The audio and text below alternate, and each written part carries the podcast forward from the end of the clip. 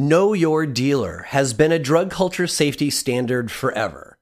As cannabis migrates towards whatever potential legalization the future holds, one of the few but important advantages of the licensed cannabis market is the availability of analytics. It is very helpful to know which cannabinoids are dominant in cannabis products, how potent they are, what terpenes are present, and that they are devoid of dangerous pesticides, molds, and heavy metals. This is a modern equivalent of Know Your Dealer. We could do a whole episode on gaming cannabis analytics to cheat, but on the whole, having cannabis analytics available to us is an important modern win for cannabis patients and enthusiasts alike. Psychedelic mushrooms are following in the footsteps of cannabis in so many ways. And because cannabis has already laid the groundwork for mushroom legalization, many states are rushing to develop legal frameworks, healthcare standards, and manufacturing rules. Similarly, we have begun to recognize the importance of analytical labs for mushrooms too. All mushrooms are not created equal, and as patients, enthusiasts, and product developers all have increased access to psilocybin mushrooms, the importance of knowing what we are ingesting becomes hugely important. If you want to learn about cannabis health, cultivation, and technique efficiently and with good cheer, I encourage you to subscribe to our newsletter. We'll send you new podcast episodes as they come out, delivered right to your inbox, along with commentary on a couple of the most important news items from the week and videos too. Don't rely on social media to let you know when a new episode is published. Sign up for the updates to make sure you don't miss an episode. Also, we're giving away very cool prizes to folks who are signed up to receive the newsletter. There's nothing else you need to do to win except receive that newsletter. So go to shapingfire.com to sign up for the newsletter and be entered into this month's and all future newsletter prize drawings. You are listening to Shaping Fire, and I'm your host, Shango Los. My guest today is Dr. George Selhorn. George Selhorn, PhD, is founder and principal scientist at Flourish Labs in Portland, Oregon. Flourish is one of the first labs in the U.S. to provide analysis of psilocybin mushrooms. He has also been lab director at Rose City Labs, a cannabis and environmental analytics lab. George has 22 years of experience with liquid chromatography, both preparative and analytical. He's worked in HIV vaccine development as well as cancer and autoimmune disorder drug development. His PhD in molecular plant sciences with an emphasis in biochemistry is from Washington State University. On today's episode, we're going to get up to speed on psilocybin analytical labs because they are about to become incredibly relevant, just like cannabis labs have. During set one, we will look closely at the components of mushrooms and get a better understanding of what we are looking for specifically. During the second set, we will talk about prevention of bad actors gaming the system and trying to cheat like folks do in cannabis labs, along with some of the mechanics of mushroom sampling. And during this third set, we're going to talk about mushroom storage at home and specific varieties of potent mushrooms. Welcome to Shaping Fire, George. Thank you very much, Shango. I'm super excited to be here. Right on. Well, thank you for bringing your um, your rare skill set to us because we're excited to talk about it. So, you know, by now most of us understand that with cannabis analytics, we are looking for potency of a range of cannabinoids and terpenes to help us understand the potency of our flower. And what we're curious to start with is what are the constituents of psilocybin mushrooms that we want to measure? Uh, yeah, there uh, it is very similar. We are looking at a potency measure when we're looking at the biomass of mushrooms or an extract, for example. Um, there are alkaloids in mushrooms, uh, in the psilocybin mushrooms, that are our target, as opposed to the cannabinoids and terpenoids in cannabis. And there are five primary ones. Uh, there's two that most people know about, which are psilocin and psilocybin. And then there's three additional ones norpsilocin, baeocystin, and norbaeocystin. These are the five primary ones that people look for. There's also uh, an additional sixth analyte called aeruginascin, which uh, can also be found in the psilocybin mushrooms, and that's actually um, so six total, but five that people mostly look at. And then I have a feeling people are going to be more interested in aeruginascin going forward. I've heard a couple people talk about um, a hypothesis that they think that might be responsible for some of the the wood lover mushroom issues like there's uh, you know toxins from wood lover mushrooms that can make people sick so uh, and that's actually a pretty good segue into why we're doing this you know the, the main reason is safety that's why i'm interested in doing this is these molecules are quite powerful and have the ability to influence the way people think quite substantially. So, uh, with this being introduced to a whole new group of people with the legalization of psilocybin in Oregon, um, we want to make sure people are safe. So these other metabolites, um, you know, I feel actually quite rookie about this because you know I'm, I'm familiar with um, psilocin and psilocybin, but the other uh, what four that you mentioned, like I've never heard of any of them. Um, you mentioned one of them that um, you know it can be toxic. So I'm guessing that that that, Hypo- I don't know for sure if it's oh, toxic, it's but I've heard a couple people you know, mention that they think that might be involved. So yeah, I don't know for sure. Um, okay, cool. Thank you for the correction. There's a, I don't want to put words in a, your mouth. Yeah. For sure, there's a lot of unknowns here in this industry and in this in this topic. You know, it's been in the dark for so long, being a, a Schedule One substance that people weren't allowed to do this research for a, fair, a very long time. But thanks to you know organizations like MAPS and people like Rick Doblin, they've opened up the uh, ability for us to start looking at these things again, which actually happened way back in the '60s. So. So these these other constituents are um, other than uh, uh, psilocin and psilocybin. Are those for all uh, things that you that that we are trying to analyze and get potency for because we want to encourage them because we think that they are you know like perhaps helper molecules for psilocybin or something or are the are the other other four really more things that we want to track for potential negative reasons? Well, for the norpsilocin, baeocystin, and norbaeocystin, I know that people are definitely interested in them as psychedelic molecules. Mm. Uh, I do not believe there's major toxicity associated with those in larger doses.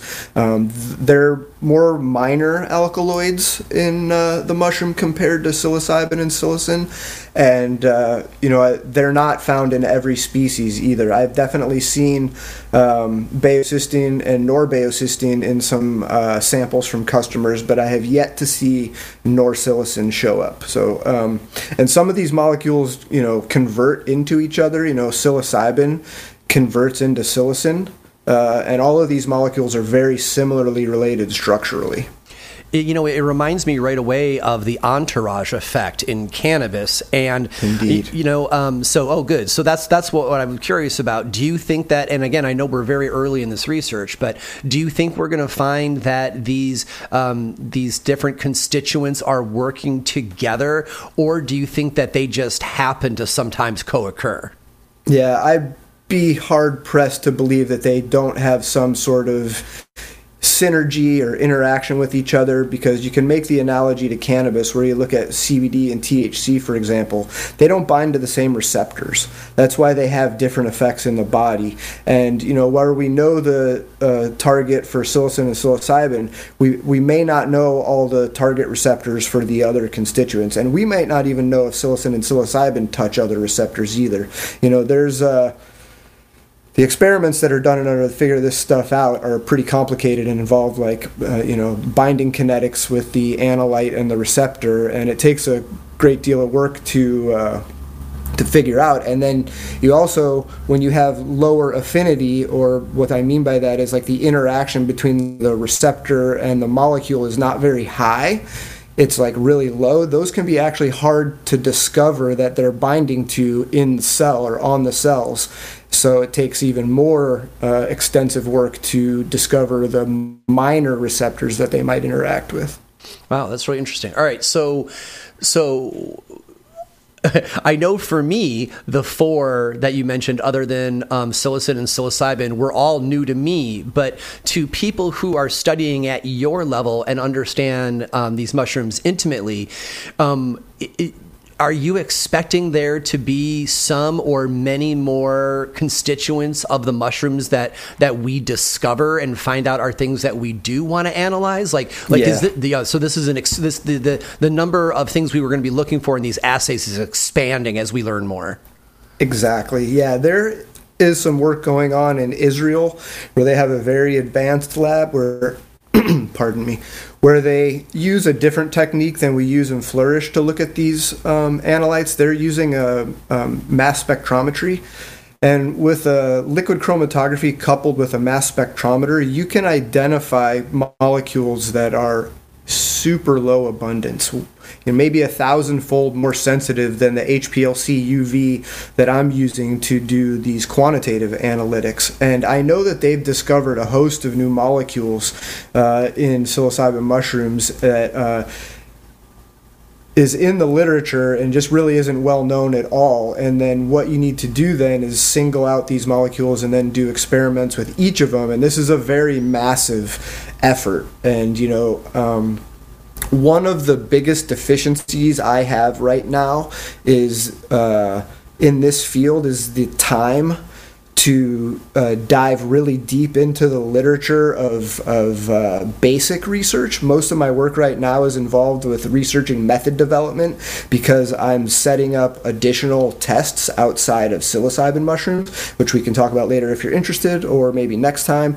But uh, most of my time is spent developing new tests for the lab, so I'm a little bit deficient on the newest uh, alkaloids coming out of uh, these mushrooms. But that's actually something we could probably talk about in a single episode if you're ever interested in the future. it's really interesting to, to uh, experience how much opportunity that there is in mushrooms right now. You know, for, for for somebody who sees themselves as an you know a, a an organic chemist or you know a naturalist scientist, to the idea that there's you know all these species to discover, and then there's all these species species to then do um, you know experimentation within the lab, and then you know of course how they're interacting with the human. Like what what a time to be somebody early career who is interested Absolutely. in this. Yeah, actually, I have two answers to that question. First of all, you said additional species. So, right now, I've been talking mostly about the psilocybe mushrooms. And one thing that I thought was really interesting, too, is I've even seen a reference where people have found bufotenin, in the mushrooms. Wow. That's the same one found in the toad, right? That's right. a really powerful DMT molecule. Uh, that's another reference I'd need to follow up and verify, but I thought that was super interesting. But for other species, there are like Gymnopilus and f- Pholiota. There are these molecules called bisnoryangonin, hispidin, and then in Amanita, there's muscimol, ibotenic acid, and muscazone. So there's there's a host of other molecules that can be looked into as well, you know? So just narrowing down on the psilocybe mushrooms is uh, super interesting, but there's also a lot more out there. And to be honest, when we're talking about the fungal kingdom, there is so much we don't know. I mean, unbelievable amount of information out there to be mined by people to uh, figure out what's going on with these absolutely incredible uh, uh organisms. So I know that you know the the few labs that there are for for mushrooms in the United States, they you know they they look different and they're run different. Um, but I'm going to ask you like a real general question from your experience, just kind of about all labs in general, which is, um, do you think that mostly labs are are being set up at this point just for psilocybe, or do you think that you know both part of their business model to be able to have a more variety of customers, but also also the direction that interest is going, would you say that most labs are are setting themselves up for the amanita and all these you know these other mushrooms that are coming into um, popularity again? Yeah. Well, first of all, most people are going to be handcuffed by their laws. So it's only legal to mess with any of these in very few places in the country the state of Oregon, uh, Denver, Oakland, and maybe I have heard of a lab in Michigan, but I don't know if they're just doing it without having the laws changed yet. Um, so, and there's a couple levels of, of this answer here. So, um, to set up the testing for psilocybin and psilocin, it's not that difficult. There's information out there in the literature. You don't need a tremendous amount of equipment. You know, you know, twenty, thirty thousand dollars investment, and and you could get going. Now, having the ability to do you know, analytical method development and develop methods for things that there might not be a lot of information out there is going to be a real challenge for anyone that doesn't have a massive amount of experience in chromatography method development with uh, HPLC or LCMS. Um, so, uh, what I've noticed is several of the labs that are up and running, well, several, there's only a few. Um, most of the people doing it are very young scientists, and by young, I don't mean they're physiological age, but the amount of experience they have with this type of work. And the less experience you have doing this, the more difficult it is to expand into different, um, you know, species or different tests. And me, I've been doing chromatography method development for 20 years. You know, um, it's kind of funny. I, I just recently announced that I can test for cordycepin and uh, I got some cordyceps mushrooms from a guy on Instagram. You know, collaborated with. He gave me some material to help m- develop my method, and uh, I had this guy's uh, mushroom and an extract for gosh, it must have been two months, and I've just been so busy in my day job and all the other things uh, involved. I'm a parent, I'm a father, uh, I'm a husband, and uh, I just didn't have time to get to it. And then just last weekend, you know, I developed a method for cordyceps in two days. Mm-hmm. And, um, you know, a lot of people are not going to have the base knowledge to do something like that so quickly. And then, you know, validating the method and making sure it's correct, you know, it takes a lot more work after you develop it to make sure that it's correct. And, you know, we can have um, really challenging issues where two different molecules have what's called the same retention time. Um, and what that means is when you have a complex molecule, say I do an extraction of a, of a mushroom and then I put it through my machine, we use a column that is packed with a bed of what's called resin, which is basically a bed of uh, a bead that has a chemical functional group or a chemistry uh, interactive group on the surface of a molecule. We take our complex mixture of mushrooms and we pass it through that mo- through that column and all the molecules in the mixture interact with the surface of that column resin in a different way. This is how they start to separate out and resolve from each other. Mm-hmm. And so when you put a sample on a column, you can have stuff come out within a couple minutes 5, 10, 15, maybe even 20 minutes to even longer, depending on how fast the flow is and how uh, how much interaction occurs between the molecule of interest and the resin bed of the column. So these retention times is how you distinguish which molecule is which because if you do everything the exact same way every time, they should come out to the same retention time within 0.05 uh, minutes of each other, you know, within seconds. They should be very reproducible. Now, if we have two molecules that are almost identical, for example, psilocin and psilocybin is a very subtle change where psilocybin loses a phosphate group, which is a phosphorus and four oxygens. And when you do that, you actually get a pretty big change in the physiological uh, behavior or the, uh, the chemical behavior of the molecule, and then you get these to separate very easily. And then with cordyceps, you're actually looking at molecules where it's as subtle of a change of a hydrogen and a OH group, so a, a, hydroxyl to a hydrogen, and everything else on the on the molecule is identical. So separating those when there's such a subtle change is critical, right? Because you don't want to tell people you're testing cordycepin, but it's actually that peak also has either adenosine or 2-deoxyadenosine, right? You'll be giving them the wrong information. So you have to make sure that with your method development that you have all your controls in place and all your standards um, separating at what is called a baseline resolution so that you can actually quantitate or give people the concentration of these analytes in their mushrooms.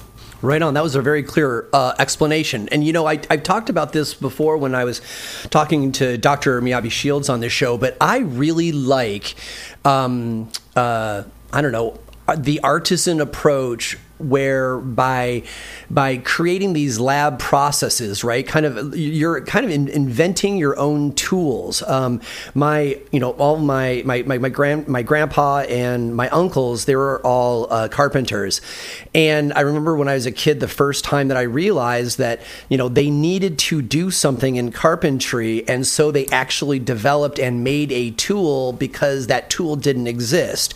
And the idea mm-hmm. that you could like invent tools was like fascinating to me as a kid. It still is cool to me. Yeah. And that's essentially, you know, what you're describing is that all right, we've got we've got this new box of information called mushrooms and you know we need to come up with tools to be able to open this box uniquely and um, i get pretty jazzed by that um, let's talk about uh, terpenes um, I've only really understood that we're that there have been terpenes in mushrooms for about three years after it came up uh, un, uh, un, unexpectedly uh, during an interview, and so you know since that time I have been trying to learn everything I can about um, mushroom terpenes. Um, they, oh, they they seem to be incredibly subtle. They certainly don't play as big of a role to to humans as as an aroma attractant as they do in our our favorite plant cannabis. Um, but but you know all of the mushroom research I'm talking about is saying they're, they're like you know these terpenes are going to be a bigger deal than we take them for now. And so I, I, I, would like to hear what you have to say about um, you know the terpene like like you know are you testing for mushroom terpenes? Are there a few that are particularly common? And uh, in your conversations with your customers um, uh, you know do you have any you know status quo of where we're at as far as understanding the role that terpenes play in these mushrooms your last question is the easiest one to answer, and uh, the role that these terpenes are playing, for the most part, we have no clue. This is a brand new area of research. I mean, there might be a couple um, labs around the world that would disagree with me and say they know more, and they probably do, but these are kind of obscure, and I don't really know too much about them. Uh, I'm definitely not an expert in mushroom terpenes uh, because uh, they're so new and one thing I'd like to say is they're very different from the cannabinoid terpenes. As you said, cannabinoid terpenes are typically associated with uh, odor and providing us with that beautiful profile that we get from all the diversity in the cannabis plants. Uh, the the the mush uh, sorry the terpenes found in mushrooms are generally called triterpenes, so they're much larger and they're more complex often than the ones we know about in cannabis. And uh, they do not have odors associated with them because they're not as volatile, oh. if they're volatile at all. And um, they're found in some species and not others. For example, the reishi mushroom has a large group of triterpenes that are. Uh, people are very interested in, and they are much more complicated to test for um, right now. Like, first of all, getting standards for them uh, can be a challenge. Most people that are going to be looking at terpenes are going to be using uh, mass spectrometry, which uh, these machines are very expensive and um, Flourish is definitely planning on buying one in the near future so that I can expand into these more uh, lower abundant molecules and ones that you might not be able to find, uh, you know, authentic reference standards for because using a mass spectrometer you don't always need a reference standard. Well, you don't need a reference standard to identify things. There's these databases that you can pay enormous amounts of money to have access to, and you can basically find just about any molecule that we know exists that way. If you want to use a mass spectrometer to quantitate,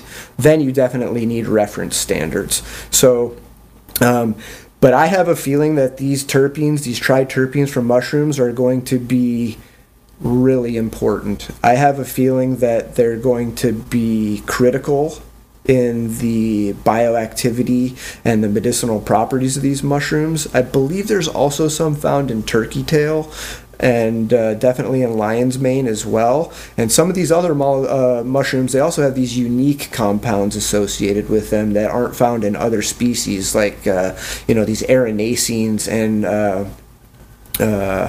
uh, what's the name of the other group of compound? Erinacines and hericenones from lion's mane. They're these incredibly unique uh, uh, diterpenoids from the mycelium of lion's mane, uh, and also one's in the mycelium. I believe that's the uh, and I believe the hericenones are more abundant in the fruiting body.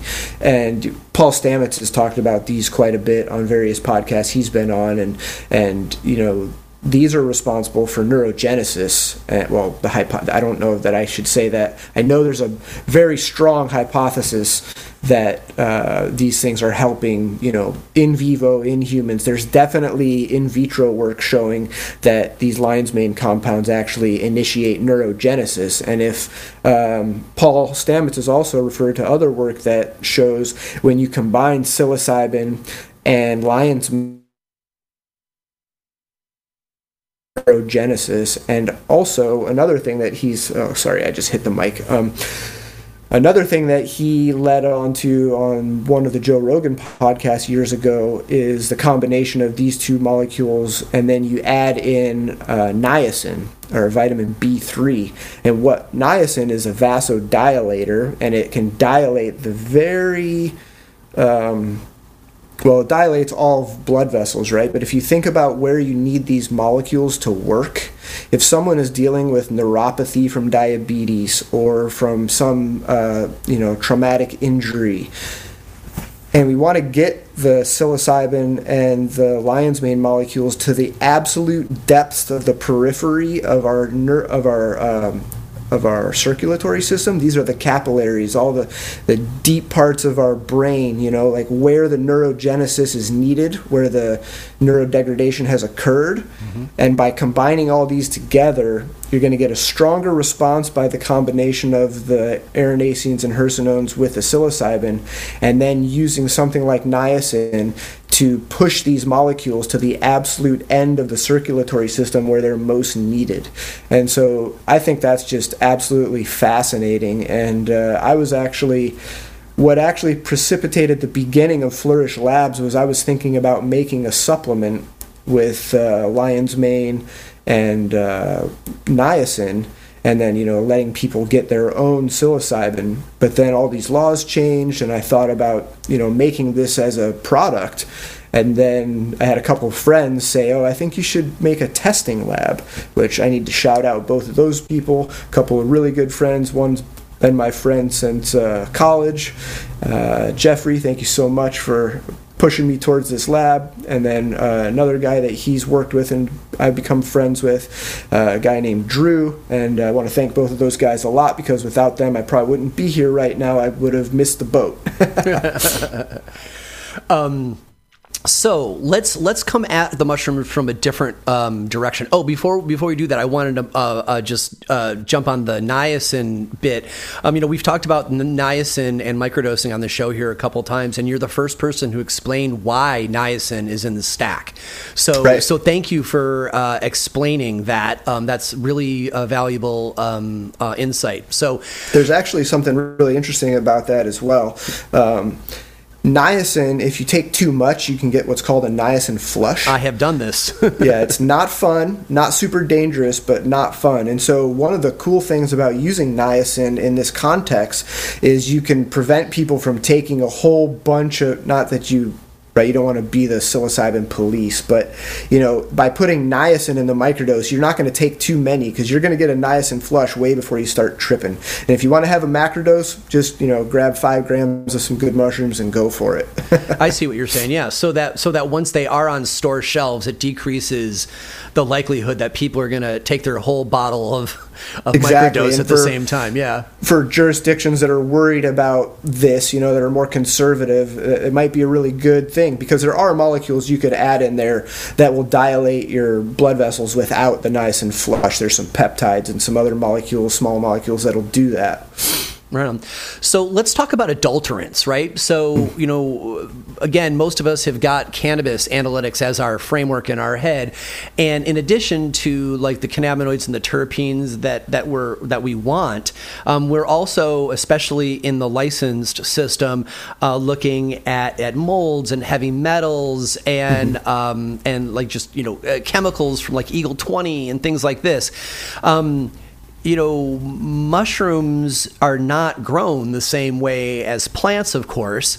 So, from your perspective, um, what uh, what substances might we be um, searching for in mushrooms in the lab um, that would suggest that they were perhaps uh, grown incorrectly or in, in an unclean environment, which would cause us to um, reject batches of mushrooms? I don't know what that would be, but I'm assuming there are. There's yeah, I'm I'm not a mushroom grower. I never have grown mushrooms, so I'm a, a little bit um, uneducated here. The cool thing about mushrooms, if you screw it up, my understanding is a lot of times you don't get anything. Like if you get a contamination, a lot of times the contamination will outrun the mushrooms that you're growing, so mm-hmm. you basically just have to throw it out. Um, I'm I'm sure there are situations where people are growing with. Uh, maybe substrates that might have heavy metals in them, or substrates that might be contaminated with a uh, some sort of organism that would be unhealthy for us.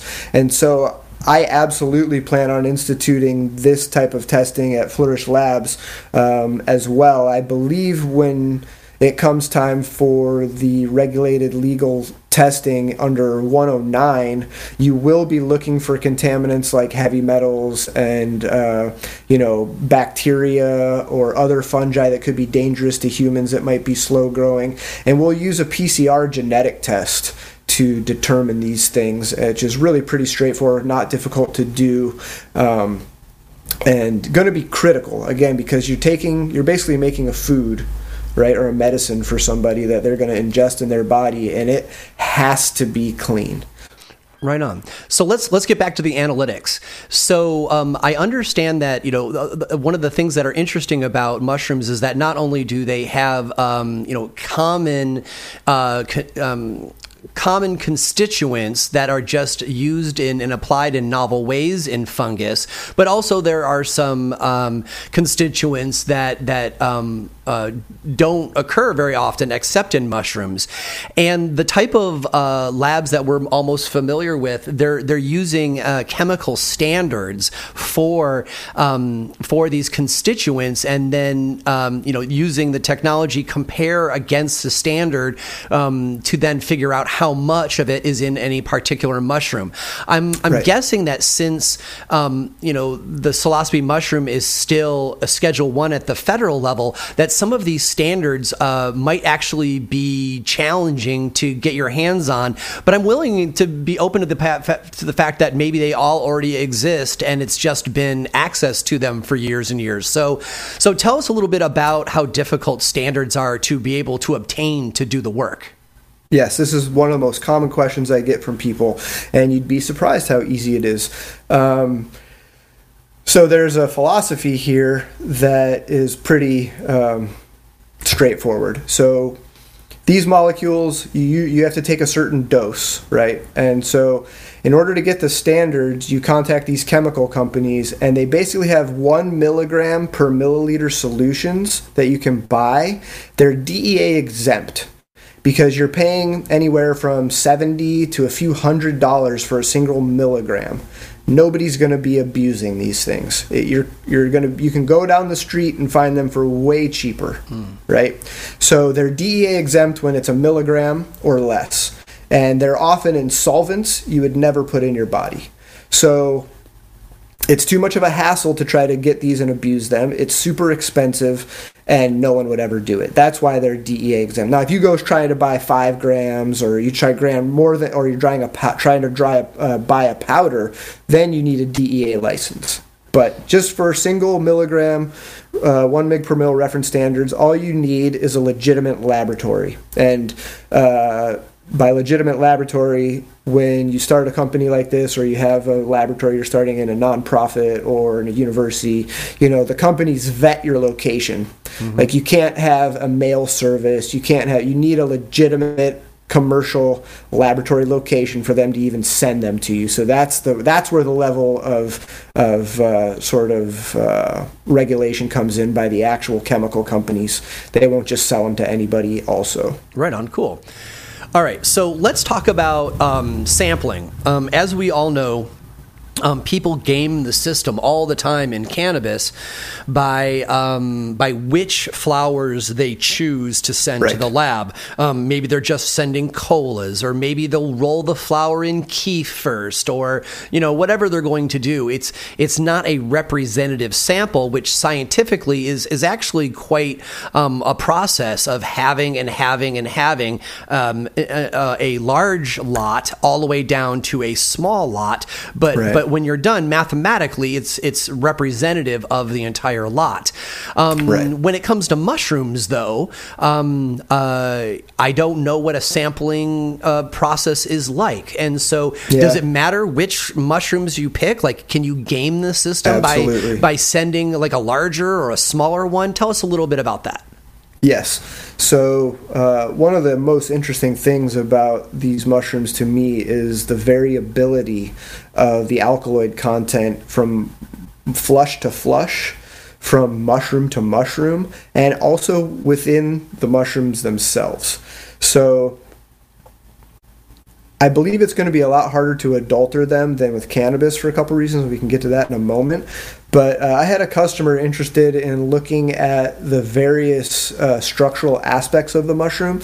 And so when the mushrooms are growing, you know, the way that they grow, the the cap and the stem appear fused for a really long time. And some mushrooms have a veil, which is like a little skirt around the uh, mm-hmm. the cap that attaches to the the stalk, and then when that opens, then the uh, the spores are able to drop from the mushroom cap.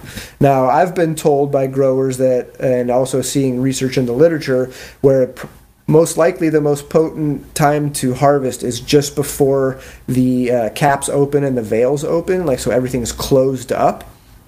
However, if you look even more carefully, I had a customer like section the mushroom uh, from the, stem, the the bottom of the stem up to the tip of the cap. When we looked at the lower part of the stem, and we looked at the the stem and the junction of the stem and the cap right there. So it like he, he took about I don't know a few a half a centimeter to the right uh, of the stalk side and about a half a centimeter to the right of uh, the left of the of the cap and he sliced that and then he took the top of the cap and when we looked at that, that center piece where the veil connected to the stalk and the cap was by far the most potent part of the mushroom. Whoa, that's interesting. Yeah. Yeah, like like twofold more potent than the cap, and maybe like two and a half to three times more potent than the stem. That's a really funny answer because everybody argues about whether or not stems or caps are, are the most potent, but actually it's so it's, it's it's where they join. Well, in that instance, definitely, because I've also seen. Uh, just recently a guy on Instagram showed that the stalk was more potent than the cap. And so this opens up a whole host of questions around mushroom cultivation, right? So we've learned a ton about steering plants to produce molecules, cannabis with THC or CBD, other plants, you know, that like uh, to produce compounds of interest for pharmaceutical or or industrial purposes. Um, I'm really interested to see if we can do this with fungi.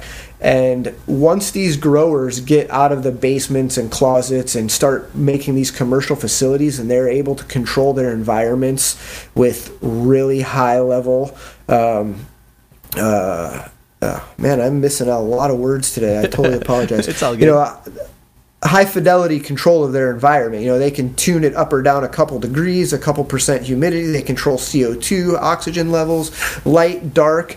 When the when the mushroom growers get these tools, are they going to be able to produce highly consistent batches? They might. Well, they might not also because maybe the mushrooms control this in a way we don't understand. Um, I did briefly read an abstract of a paper last night where they claimed that they could influence the alkaloids in the mushrooms by uh, growth conditions. Uh, so it's definitely possible. It's just going to take a massive effort of research and development on the on the mushroom grower part growers parts to you know normalize cultivation so that um, people that are producing products can grab a batch from the same grower every time and know more or less that their product is going to uh, come out the way they expect. Now, if this is not the case, it's really good news for labs like myself because if they have a consistent batch every time, you don't necessarily have to te- test every batch of, of raw material before you make a product, right? But if you're varying more than 10% of your raw material batches, they're going to have to test every batch so they know how to make their product. So then I would be able to be testing pre product formation and then I would be testing their products as well. So um, for the growers and the product uh, and the producers and people making product, I hope that they can uh, normalize the grow and get consistent batches. Um, it will just help them save a lot of money, you know. And the testing, we're going to be there. We're going to be required to test everything before it hits the shelves, if there ever is retail, or before it hits the clinic, before it's given to patients. So, you know, our niche is there. Uh, but we're definitely available to help if that is the case where they need pre and post testing. Right on. So uh, let's go ahead and take a short break, and when we come back, we're going to continue uh, down the same um, the same vein and and talk about um, uh, testing mushrooms that have been dried or fresh. Um, you are listening to Shaping Fire, and my guest today is biochemist George Selhorn. And you know, without these advertisers, Shaping Fire would not happen. So please support them and let them know you heard them on Shaping Fire. There are a lot of good people launching new businesses in cannabis, psilocybin, and other psychedelics, and it's a very strange time for us. In the same moment that psilocybin mushrooms are illegal at the federal level, they are becoming increasingly legal in states across the country. These businesses leading the way into the future of plant medicines require specialized legal representation by attorneys who have depth not only in litigation, mergers, and acquisitions, but also in psychedelic and other plant medicines. Green Light Law Group has been empowering cannabis businesses since 2014, and as the market has diversified into psilocybin and other plant medicines, Greenlight has been right there, evolving with their diverse clients to provide legal expertise with a high level of legal acumen, creative strategy, and precision that comes with an intimate and specific understanding of both business law and plant medicine. If you are a business owner trying to navigate the layered local and national drug laws on your own, you are at risk of fumbling. These confusing and quickly changing laws complicate everything. Green Light Law Group is ready to help you when hit with a lawsuit, or because you were shafted by a vendor or business partner, or simply because you want to stay legal and could use some preventative guidance before cultivating a controlled substance as an entrepreneur. Green Light Law Group is a collection of folks who care profoundly about their work, and I know this is true because I know the folks from Greenlight. There is a huge difference between a big legal firm who has decided to start representing a few drug companies versus working with a collection of high integrity, passionate lawyers who are personally interested in new plant medicines and firmly believe in their power to heal. Contact Greenlight Law Group today and learn more about the services they can offer your industry leading cannabis or psychedelics company. That's Greenlight Law Group at greenlightlawgroup.com. Once you've discovered the benefits of using cannabis, it's a very small step to start making your own edibles, gummies, lotions, tinctures, and concentrated oils at home. Magical Butter has been helping cannabis consumers become self sufficient for over a decade. With the easy to use Magical Butter countertop botanical extractor, you can create high quality cannabis products to your exact specifications at a fraction of the cost of store bought edibles. I talk a lot on this show about the importance of home growing so you don't have to rely on others to feel healthy. Well, the magical butter machine can empower your personal health by putting you in control of how you use cannabis in your daily life. I've been making my own butters and oils on the stove for years, and I much prefer the ease of using the magical butter machine. I just set it and walk away. With the simple touch of a button, the magical butter machine grinds, heats, stirs, and steeps your herbal extract all at the correct time interval and temperature for the perfect infusion every time. As a result, you achieve your desired infusion easily, safely, and consistently. Check out the Magical Butter Instagram to see the machine in action. And don't feel like you have to go it alone. There is a huge community on Facebook called Magical Butter Users United, sharing recipes and best practices so you can learn at your own pace from others who are already doing it successfully. Now is the time to get your own magical butter machine and save money while enjoying cannabis. Use the discount code SHAPINGFIRE, one word, no caps, to get 10% off. Visit magicalbutter.com today. There are so many seed banks nowadays that you really have options in who to choose. Not only that, if you pick the wrong seed bank, you could be in for a really sketchy ride. And that's only one of the reasons I recommend Hembra Genetics Collection to my friends and listeners who are looking for a seed bank. That's Hembra, spelled H-E-M-B-R-A. Hembra is not just another seed bank. Hembra is a woman operated boutique cannabis genetics provider that only sells thoughtfully curated seeds from the top names in cannabis breeding.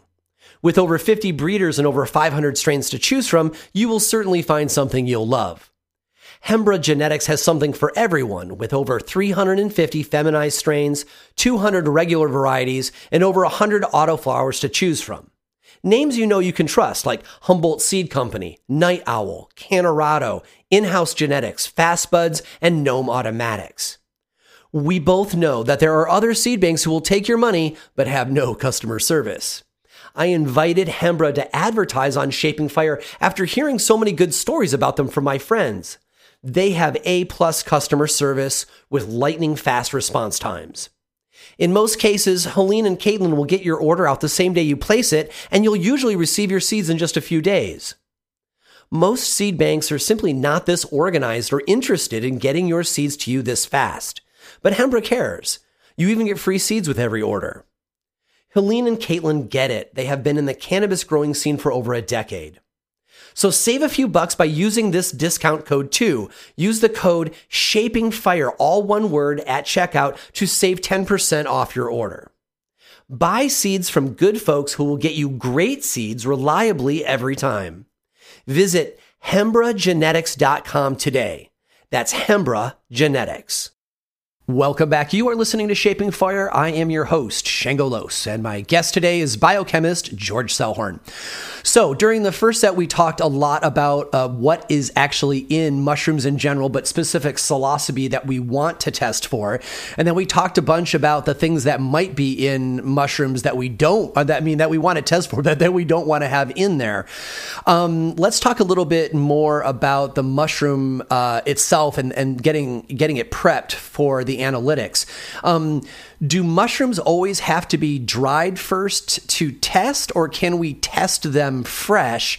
And and do can we can we only compare fresh tests against fresh tests, or can we uh, compare fresh tests against dry tests because because the water aspect doesn't matter? Yes, we can absolutely test wet or dry mushrooms. Um, dry mushrooms are a little easier to homogenize than a wet mushroom, uh, but it's totally possible. And uh, we control for moisture. You know, we do dry weights, uh, dry weight measurements in the end. So basically, if I were to get a dried mushroom from uh, a batch and a wet mushroom from a batch, what I would do is homogenize both individually and then you weigh out a sample and then you extract it and you do the HPLC and you get your numbers. And then um, I always ask for a little bit extra. Uh, you know, you need a portion of mushroom to do the analytics on, and you need a portion of the mushroom to dehydrate so you can get the true dry weight. So um, even when I get a dried mushroom from a customer, I will take a small bit of it and you know, I basically have a little dehydrating oven that will uh, completely dry it out at I use 104 degrees so it's not too hot. And it doesn't matter right because I'm not actually testing the part that you dehydrate. You pull out a sample first to do the testing so it doesn't get any heat treatment light or uh, oxidative degradation and just at the end, all you do is a math adjustment to adjust for the loss of water, just like in cannabis. So it doesn't matter what the water content is, you can compare any mushroom as long as you fully dehydrate a sample and calculate the dry weight percentage. Typically um, how much of a sample in in dry weight because i'm figuring dry is is almost 100% of what everybody's using. Yeah. But um, uh, how big of a sample uh, do you think a lab is going to request most of the time? Um, because uh, you know, same thing in cannabis. Having a little bit extra is helpful, especially if something comes up and goes wrong and you yeah, have to you have test. Yeah, yeah, exactly. So, what what do sample samples volumes or sizes look like yep. for mushrooms? Uh, so for me, I prefer two grams. Uh, two grams is plenty for me. Uh, I've seen other labs ask for three, four, and five grams, which, in my humble opinion, is a little bit excessive. Uh, but for for the way I do it is I get two grams from a customer, and typically uh, most people are fully dehydrating these things themselves. Uh, I would say an average like you know air dried mushroom has about ten percent moisture. But most of the ones that I'm getting for, from people only have about 1% moisture. So they're fully dehydrating before I get them. So I usually make a very small dry weight adjustment. But yeah, two grams is plenty for me. I keep one gram for the dehydration step, and I keep one gram for analytics because for the analytics I use about uh, 250 to 350 milligrams. So that gives me at least two tests, two extractions that if I had to extract their sample twice, then I have plenty for the extractions and plenty for the dehydration. One of the challenges that was very common with labs at the beginning of uh, licensed cannabis was uh, testing edibles because um, it, it's so much it's so much more difficult to target in on the cannabinoids when you've got you know God knows what else is in this brownie. Um, is it uniquely more difficult to find mushroom metabolites in chocolate or other edibles? Because you know chocolates and honey and gummies seem to be the the three ways that um, mushroom edibles are first coming to market. Right um, so there's an interesting chemistry problem here, and it's both in cannabis and in uh, mushroom stuff. So real quickly on cannabis, we know that the cannabinoids are, are fat soluble. They're they're uh, hydrophobic molecules, which is why it's really easy to make a chocolate bar with cannabis because it has a bunch of fat in it. Whereas it's way more difficult to make a consistent gummy because you're putting a hydrophobic molecule into a water based product, a gummy. Now we flip this when we go to the mushrooms. It's super easy to make really consistent gummies. All the gummies that I've tested from people have been really consistent. And then flip that, the chocolate bar, and now you're trying to put a water soluble molecule into a fat soluble product. So the consistency in the chocolate bar is more challenging with an alkaloid than a terpene from cannabis. And I test for both. I have uh, methods for edibles, extracts, and fruiting bodies, so I can do all of those things. Um, I think this is the only lab in the country doing edibles, but I'm not positive. I haven't seen advertisements for anybody else doing edibles. Well, that certainly explains why I'm seeing the growth in mushroom. Uh, um, you know, gummies and gelatin based yeah. stuff. Uh, you know, traditionally chocolates have been incredibly popular, but if the if the if the homogenization is a problem, that's Indeed. a that's a big deal breaker as far as consistency. And and as we all know from especially with a psychedelic. Yeah, right. yeah, exactly. Um, and and as we know, like during the transition from um, you know the the heritage market to the medicinal market, you know the semi legal medicinal market market and then a licensed market in cannabis, that you know the biggest reason uh, to go in that direction is for consistency for patients, right? Right. And, and we're, ju- we're we're we're climbing that same mountain now with mushrooms, trying to figure out what is the Absolutely. what's the best way to create repeatable results for patients, um, because you know that that's the that's the only reason for legalization in, in, in my or not legalization but licensing because I don't right. I don't really believe that the state should be involved with licensing or taxing this at all. But sure. I do like the idea of there being consistency in the products uh, because in the end my number one priority is is patients. So yeah. so that makes some sense why the gummies are kind of everywhere now. Yeah, yeah. And you know, there's a downside to these edible things too. Like sugar is such a huge problem in this Western culture, and you know everybody wants to put it in this sweet candy. And it's just it's not the best route for medicine, in my opinion. Yeah, right? I'm with I'm with you on that. That's why I've pushed um, tinctures as a as a great yep. primary thing because, you know, yep. ca- with capsules you're kind of uh, well for cannabis anyway. With cannabis uh, capsules, you're going to have a whole bunch that are exactly the same, and there's no variability from day to day. And then you know all these people are eating all these 10 milligram cookies, and you know that's necess- not necessarily great right. for patients either. Yeah, right.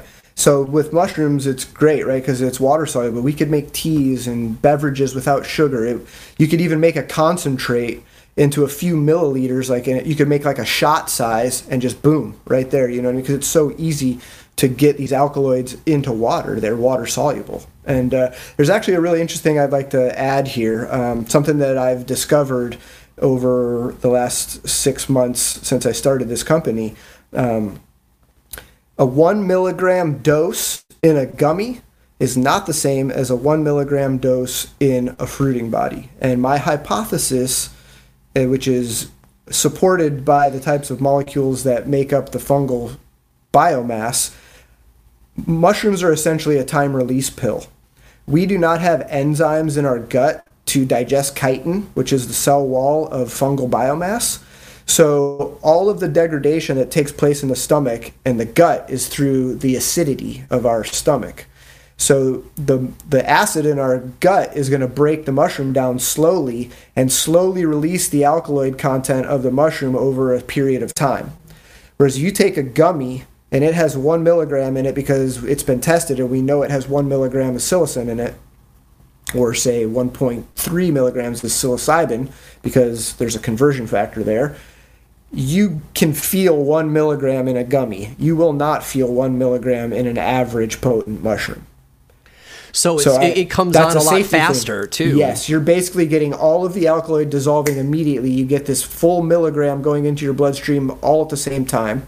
It's going to hit your receptors and cause an effect. So what I'm saying, excuse me, what I'm saying is for people out there, they start getting a hold of gummies, you know, go easy first. your mileage may vary. take, yeah, your mileage may vary. Take less than more initially, and if it's been lab tested, that'll give you a really good metric for your you know, dosing yourself. You know, and I, I think with cannabis, that's been one of the coolest things is people like, okay, I know what one milligram, five milligrams, 10 milligrams is going to do to me now. So let let's talk about what's in that gummy, right? Not not the actual gummy and the sugar itself, but um, you know, if if what's in the gummy is not um, pulverized and powdered mushroom. It means that there is an extraction happening right. first, and then the result of that extraction is what's going into the gelatin process. What Correct. is that extraction? It can vary. Um, so a lot of people are using 100% ethanol or grain alcohol because for one, it's uh, you know you're allowed to consume it, and for number two, it's easy to evaporate off. So um, this is something I've actually been helping a lot of people uh, with their product development. I've been kind of doing consulting for people, which I'm definitely open to doing if anybody's interested. But because I have tons of extraction uh, experience both in cannabis and in mushrooms and in plant material in general, because I've done that my whole life in the lab and as a as a recreational cannabis user. Um, you can extract with water. You can extract with uh, acidified water uh, you know, add citrus juice or something. You can extract with methanol, ethanol, acetic acid. Um, however, you want to be able to. Obviously, people don't use methanol when they're doing products, like you're making anything to be consumed.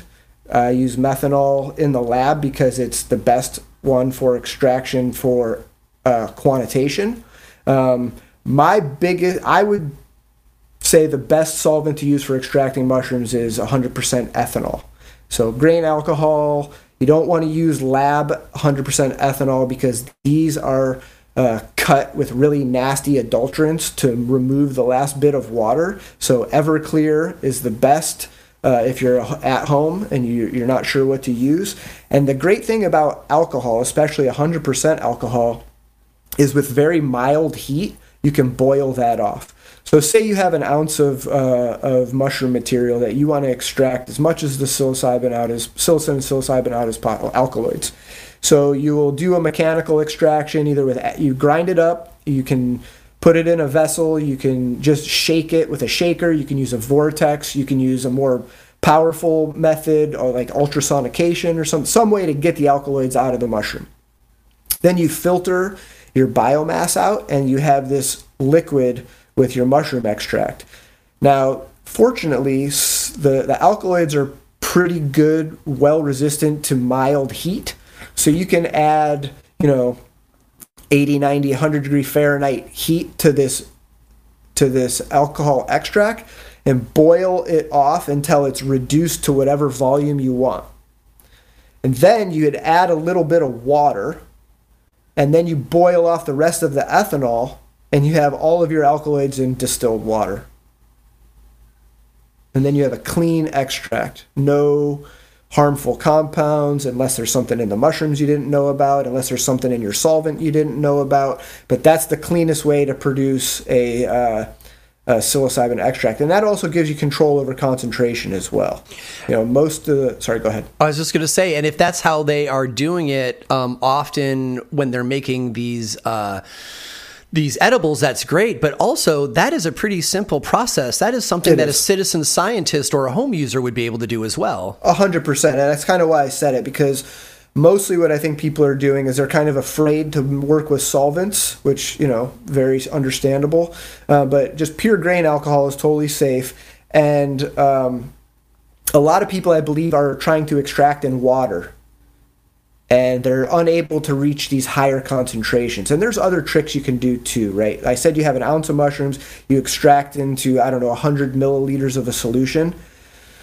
You can filter that biomass out, take that sample that you have your extract in and use a fresh mushroom batch to re-extract right because the the solvent has a certain capacity to hold alkaloids and you're never going to saturate that solution with one extraction. So that's another way you can increase the concentration of your extraction by using the same solvent or water on fresh batches of biomass. Right? And then you combine that with the alcohol thing, then you can achieve really high concentrations and, and you know be able to make gummies or any kind of product by just diluting a little bit of it out. That's the same way that I get my um, uh, cannabis tinctures for myself for treating my brain injury up to the numbers that I want them to be, so I don't have to take like freaking five, six, eight squirts. Right? right. Um, I'll do a you know not a single, uh, not a double, but a triple maceration. So introduce the same ethanol to fresh mat- plant material three times. Yes, exactly. And so, and what did you call it? Its carrying capacity. Um. Uh. What? uh, the uh, whatever it wasn't supposed to be a quiz, but but the the, the total amount of cannabinoids the ethanol can hold because that that's where I want it to be, right? I want it to be at the highest. So yeah, the saturation point essentially. Yeah, so so I don't have to take in any more Everclear or you know whatever right. the ethanol is that I'm that I'm using for it. Mm. Right, and some people, you know, especially. Uh, you know, recovered alcoholics or people that don't consume alcohol, they don't want that. Yeah. So you need to have an alternative, and luckily we can boil off uh, the uh, solvent pretty easy. And one thing I want to add to that real quick is uh, I've seen studies where people treat the psilocybin alkaloids up to 60 degrees Celsius, which is 140 degrees Fahrenheit. And even with, you know, relatively short treatments, 5, 10, 15, 20 minutes, you don't get much degradation. So that's why you can heat these up to 100 degrees Fahrenheit and get almost no degradation if it's for a short time. You could also institute a rotovap, which is a rotating evaporator we use in the lab with mild heat. And that, you know, if you've got the money to buy a rotovap, for example, that will go even faster. So there's tools out there to, to be able to do this. I know that you've already said that um, you're not a mushroom cultivator, so you may not have uh, anything to say about this question, but um, people will indeed be curious if if you have come across any ways um, that cultivators can increase their potency um, in you know in their growing bins, um, perhaps from a conversation with you know uh, a client of yours or something, you know because people are always looking to increase potency, and clearly you know getting good uh, you know genetics is is you know probably the number one thing. But do you have anything else to add? I the one thing that comes to mind is I've heard people talk about CO2 levels. I believe CO2 levels are important for uh, triggering fruiting body formation. And so I would imagine that um, the air composition, oxygen to CO2 ratio, and temperature are probably super important. I saw this really interesting post last night on Instagram that Paul Stamets put out, and uh, he was saying that the temperature of the mushroom is cooler than its surroundings. Mm. And so it has like this endothermic behavior when the fruiting body is is forming and by endothermic I mean it, it actually absorbs is able to absorb heat because it's it's like a heat sink. It's like a heat sink. Yeah. So an exothermic chemical reaction produces heat and an endothermic reaction sucks heat out away from the reaction. So, for example, um, when you mix like acetonitrile and water together, which is the solvents I use in the lab for uh, analytics, it gets cold. And you have to let it warm up to room temperature before you use it. That's an endothermic reaction. So this chemical reaction occurs, and then this mass now absorbs heat from the environment because the reaction like costs that biomass heat or that mass, not biomass. Um, but yeah, so you know, temperature, uh, CO2, oxygen are probably the first metrics I would look at. But again, that's that's a, a hypothesis based on very limited information. Good enough. We'll take that.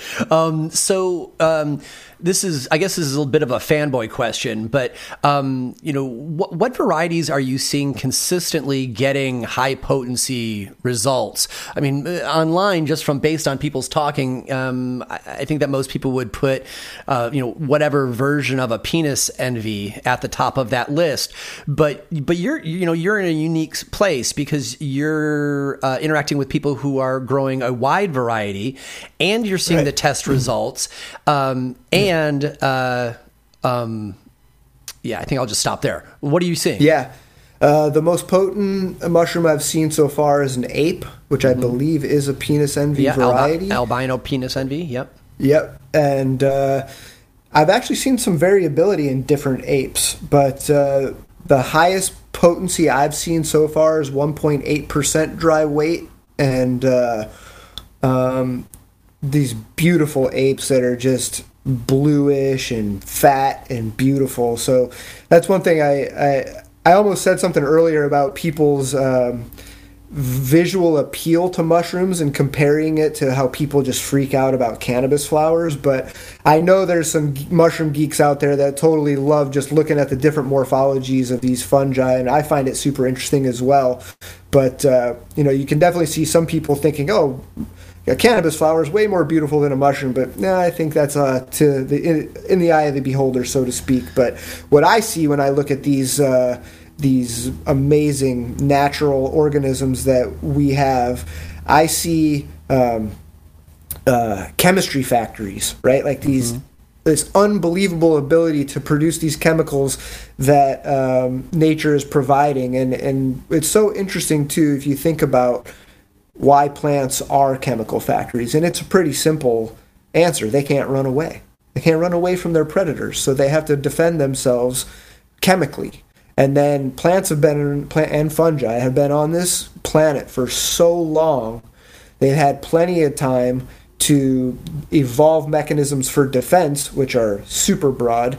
They've also had time to evolve uh, uh, molecules that affect organisms in other ways, which is what we get to benefit from, which is I find absolutely fascinating that these completely different organisms produce molecules that affect our brain chemistry. Like that is just blows my mind.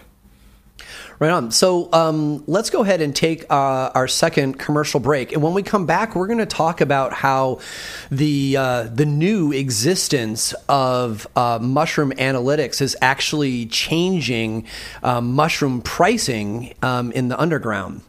Mm. So, uh, we're going to take this short break. We'll be right back. You're listening to Shaping Fire, and my guest today is biochemist George Selhorn. One of the reasons why no-till cannabis growing is so valued by farmers is because the mycelium networks in the soil remain established from year to year. And we know these fungal networks are essential because they are the nutrient superhighways that extend far and wide in the substrate to feed your plants. The trouble with growing in new living soils or blended cocoa substrates is that it takes most of the plant's life just to create these mycelium highways. Dynomyco endomycorrhizal fungi inoculant reduces that time and gets your plant eating a wider array of nutrients faster. And it's three times the concentration of the other popular brand in the US at 900 propagules per gram of two fungal species selected specifically for cannabis cultivation. Dynomyco is the result of 30 years of research and trials at the Volcani Agriculture Research Institute in Israel. It has also been vigorously trialed by cannabis and food growers across the U.S. Dynomyco is now available at grow shops and on Amazon in the United States. I love using Dynomyco to both speed up the growth of the mycelium networks in the soil, but also as a biostimulant to make clone cuttings more virile. You can see side by sides showing the comparative growth on their Instagram at Dynomyco. If you demand reliable growing results and appreciate the importance of an active root zone in creating a thriving plant, I encourage you to check out dynomyco.com and use the store locator to find out where you can get yours. That's D Y N O M Y C O dot com. Shaping Fire listeners can get 10% off any size of Dynomyco on Amazon or dynomyco.com by using the discount code SHAPINGFIRE, one word, no caps. Whether you are starting with new beds or pots, or if you want to add some zing to tired soil, choose Dynomyco to maximize your plant's potential. Dynomyco Endomycorrhizal Inoculant. For decades, Americans have enjoyed cannabis flowers in joints and bongs and bowls. And now, with the normalization of cannabis use increasing across the country, we have the opportunity to enjoy smoking cannabis luxuries that simply were not attainable before.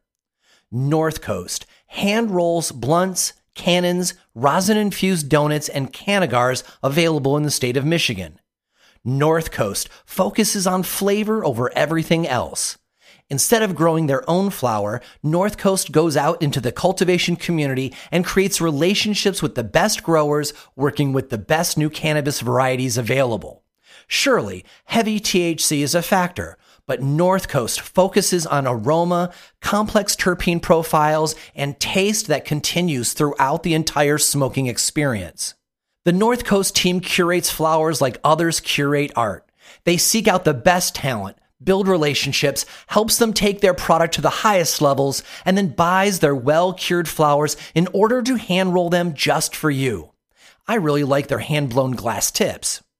And North Coast has branched out beyond cannagars into rosin solventless THCA diamonds and exceptional hash rosin carts for on the go cannabis connoisseurs too. North Coast provides you with attainable luxury, offering you an ultra premium smoking experience at a price that seems reasonable and repeatable. To find out more about North Coast's line of cannabis products, visit their Instagram at northcoast.rolling. That's northcoast.rolling. And when in Michigan, ask for North Coast at your favorite shop. North Coast. After you've caught up on the latest Shaping Fire episodes, do you sometimes wish there was more cannabis education available to learn? Well, we got you. Shaping Fire has a fabulous YouTube channel with content not found on the podcast. When I attend conventions to speak or moderate panels, I always record them and bring the content home for you to watch. The Shango Los YouTube channel has world class speakers, including Zoe Sigman's lecture, Understanding Your Endocannabinoid System, Kevin Jodrey of Wonderland Nursery talking about breeding cannabis for the best terpene profile, Frenchy Cannoli's Lost Art of the Hashishin presentation, Nicholas Mahmood on regenerative and polyculture cannabis growing, Dr. Sunil Aggarwal on the history of cannabis medicine around the world, Eric Vlosky and Josh Rutherford on solventless extraction, and Jeff Lowenfels on the soil food web. There are several presentations from Dr. Ethan Russo on terpenes and the endocannabinoid system too. While there, be sure to check out the three 10 part Shaping Fire Sessions series one with Kevin Jodrey, one with Dr. Ethan Russo, and one with Jeff Lowenfels. And even my own presentations on how to approach finding your dream job in cannabis and why we choose cannabis business even though the risks are so high. As of today, there's over 200 videos that you can check out for free. So go to youtube.com forward slash Shango Los or click on the link in the newsletter. Welcome back. You are listening to Shaping Fire. I'm your host, Shango Los, and my guest today is biochemist George Selhorn. So, one of the interesting, um, I guess, impacts from the the recent existence of mushroom labs is how it is impacting price in the I guess both the the underground mushroom market and also in the just blossoming, um, soon to be licensed market, um, because up until labs existed, a psilocybin mushroom was a psilocybin mushroom. They were generally the same. Some had their, you know, people had their preferences because maybe they had a good trip on it one time or they like how they looked more. Um, and then, uh, and then, and then people would be like, oh, these tend to be stronger than these other ones. But it was really just conjecture and very anecdotal on, uh, uh, on a first per, you know, each person had their own opinion and there was no way to compare and contrast. Aha, enter mushroom labs now. And so now we actually know what's in them. And so there's this new variety you know up until now it was you know people's preference and maybe maybe the mushroom had something desirable about it like it was albino or leucistic or or oh cool it looks like penises you know which is you know right. kind of kind of a, a, a novel thing too. So people were making decisions on you know aesthetic choices. But now we you know you can you can put them in a lab and say all right this this you know black cap albino penis envy is the most potent thing that you know we've gotten tested versus you know this Brazilian which is beautiful and easy to grow and has these other attributes that we're attracted to. But you know it's only point you know, 7%, or not 0.7%, it's, it's only 70% as potent as the ape, for example. I just made that number up. Right. So, but, but just for the example. And so that is now impacting uh, pricing at the, at the street and manufacturing level because people are starting to charge more for ultra potent mushrooms like these apes. And that's very interesting. Um, what is your experience like? Behind the scenes with your customers because you know it's getting to be a bit like cannabis where the higher the THC the more likely it is to be sold. Well the potency of mushrooms is now um, becoming related to the price as well from both people who are taking it for a spiritual experience and for people who are planning on doing an extraction and putting them into a bunch of gummies or something. Right. Yeah, I didn't even know that was happening, to be honest, because I don't purchase you're, mushrooms. You're in the lab, yeah, right. yeah, you know, people pay me to take their mushrooms and test them. So uh, that's actually fascinating, and you know, it makes sense actually um, because at least with mushrooms, we can touch on the cannabis stuff. I have a pretty strong opinion about that one, if uh, if you want to hear it. But with mushrooms, um, I've tested stuff as low as 0.2 percent, all the way to 1.8 percent. So that's you know ninefold difference in potency. And you know if you go to a a, a, a bar and you want to buy a Budweiser that's whatever, I don't know, 1 1.5, whatever the percent of a Budweiser is, you're going to pay a low amount of money. And then say there's like some 8.5% Belgian, you're probably going to pay more for that beer, right? Mm-hmm. Because alcohol is like we know what it does, it has a linear effect. You drink more, you get more drunk, right? With mushroom alkaloids, you take more, you have a more interesting experience. This is like linear. The more you take, the higher you get. So it makes sense uh, in the mushroom world. And the only problem there is are people going to be saying, oh, this is an ape when it's really like a way less potent mushroom. So, you know, ask for the lab tests if they're if they're charging you based on on potency. yeah, it's interesting how suddenly COAs are very relevant in mushrooms now too. Yeah, I've had people requesting them being made. Yep. And, and you know it's interesting. There are arbitrage opportunities as well in this because um, if you are manufacturing, um, you may not necessarily choose an ape mushroom because they are at the the you know even though the potency is the highest, hundred um, percent, it is also going, the the highest price.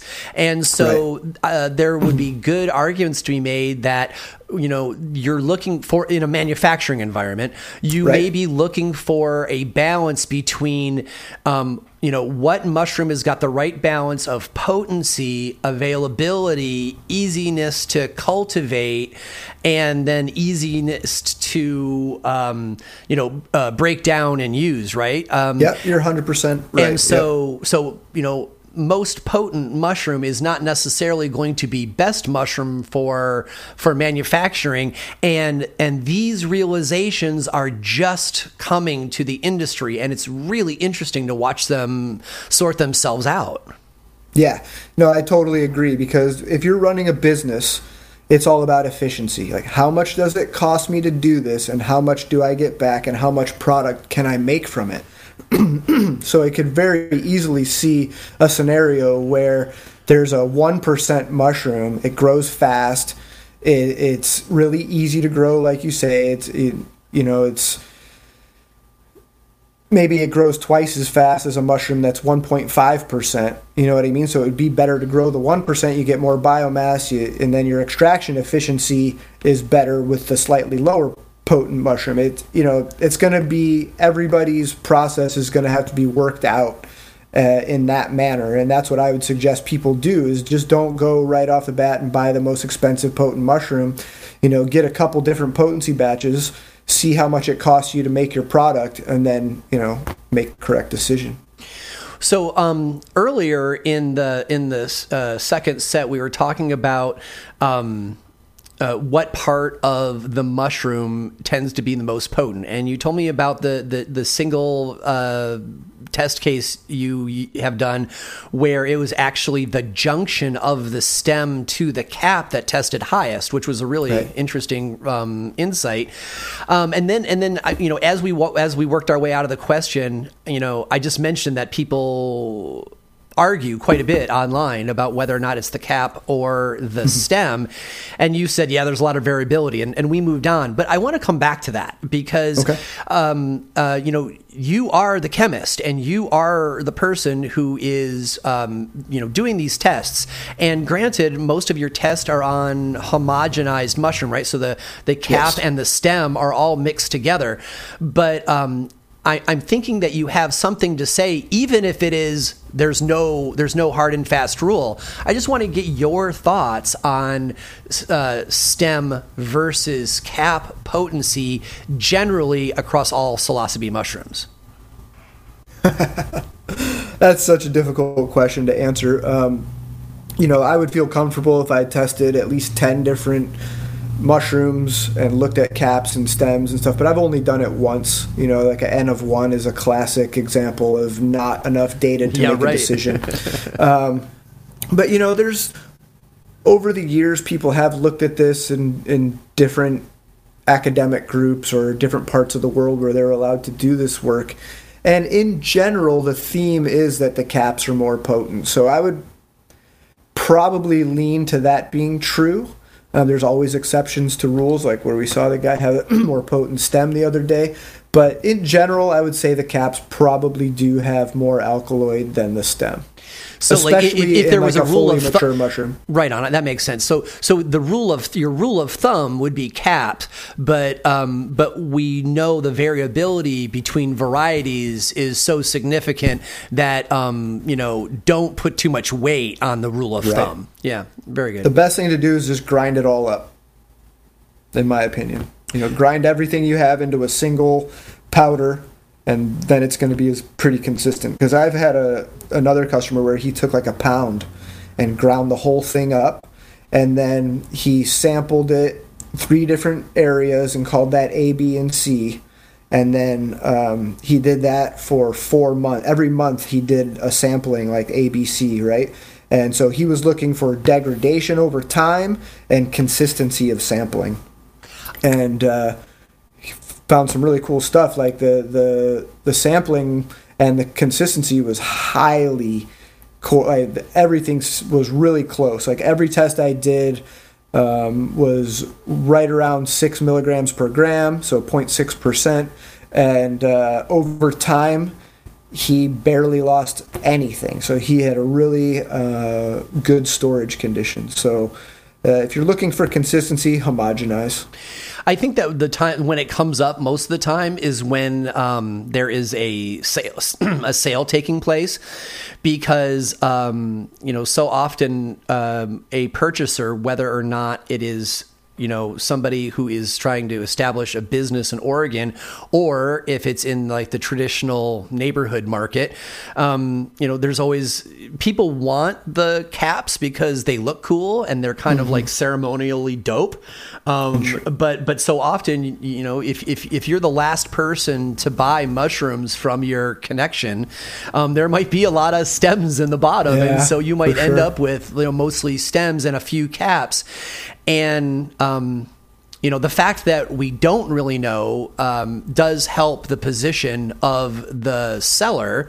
Um, so that's when it, I think that's when it usually comes up because anybody who's growing their own and it's not it's not changing hands, right. we're just going to homogenize it, like you said. So yeah. it so it seems to be either either in a in a licensed market uh, or or about to be licensed market where there is a professional cultivator selling to a professional manufacturer, or when you're just getting mushrooms from your homie, you know. Right. Right. yeah.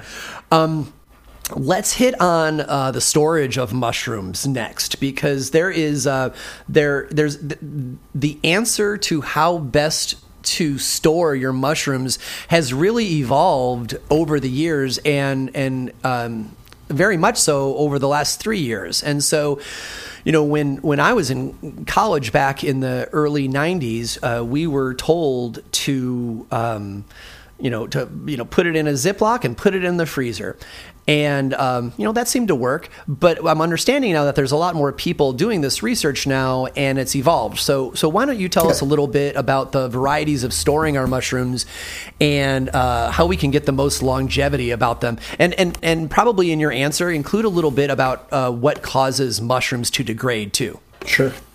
Yeah so Remarkably, the best way to store mushrooms is in the dark, sealed in a bag, uh, at about 60 to 65 degrees and you know moderate humidity. Um,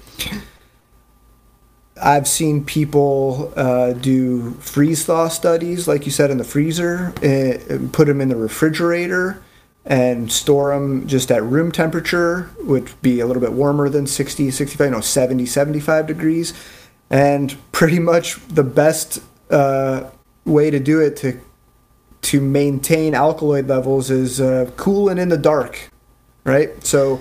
Um, do we want to? Do we want to? Do we want to remove as much oxygen as possible? Yes. Like, like yeah, if, that's if, where I was just going. Yeah. Oh, all right. So, so, so no, using like a um, um, a vacuum sealer. That's what I'm trying to like get that. to. Yeah, That, that's that's a good move then.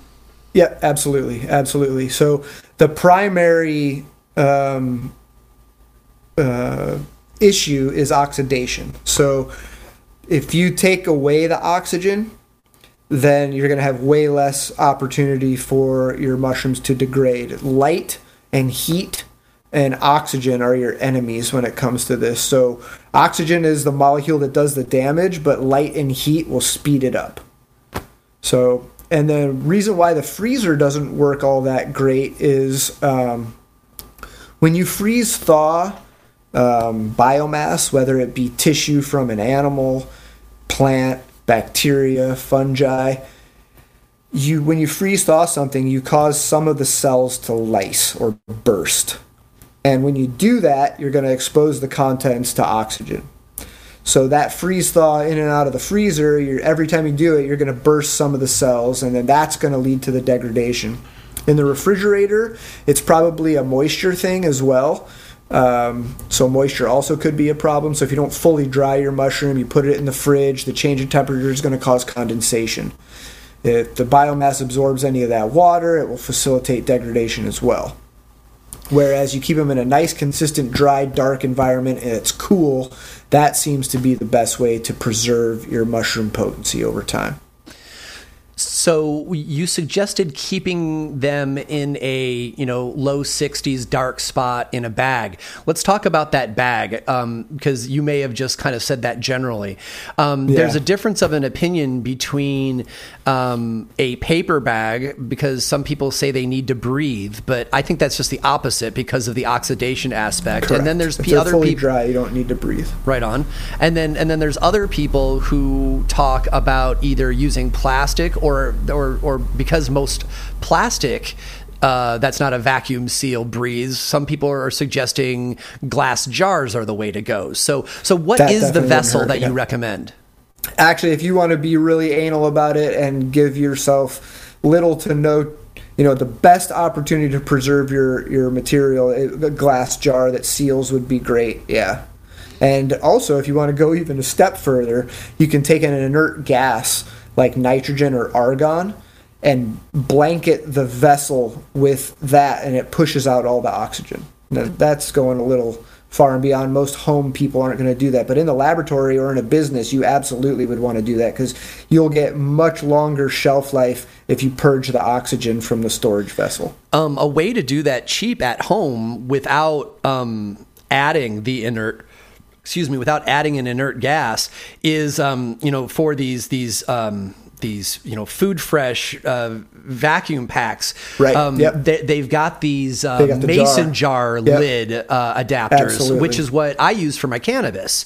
And, Absolutely. and so you know I know I know the stuff that I'm going to smoke soon, and then I know the stuff that I've just taken out of cure that's probably Yep. going to sit there until I get to it in two or three months, right? And so I put it in a largemouth mason jar, and I think I paid like twenty bucks for this adapter, and it sucks the the all of the air about it out, out of it. And so I would think that that would also be a win for when I have mushrooms.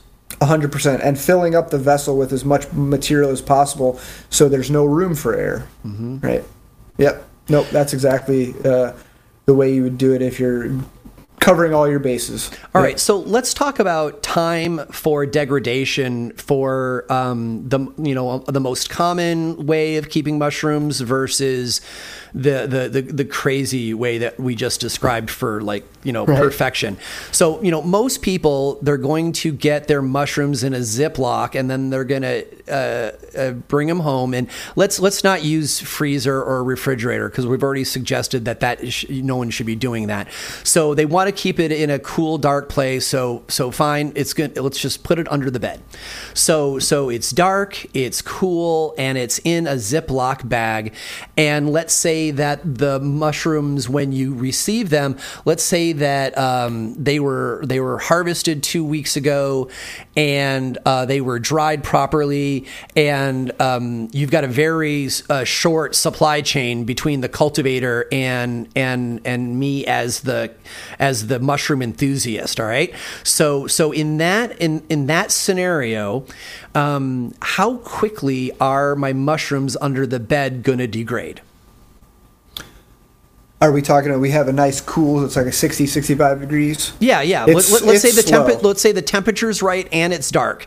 Um, it's slow i can give you a, an example that was not perfectly stored but when i first started setting up uh, the lab here and doing my r&d and getting my methods started i had a grower friend give me a nice bag of homogenized material so that i had a good amount of material to go back and check like so i could work on consistency right trying to make sure i was getting accurate results over time now i had that material and i did all my initial development about last september uh, or I mean, uh, sorry, last uh, De- December, January is when I did that work.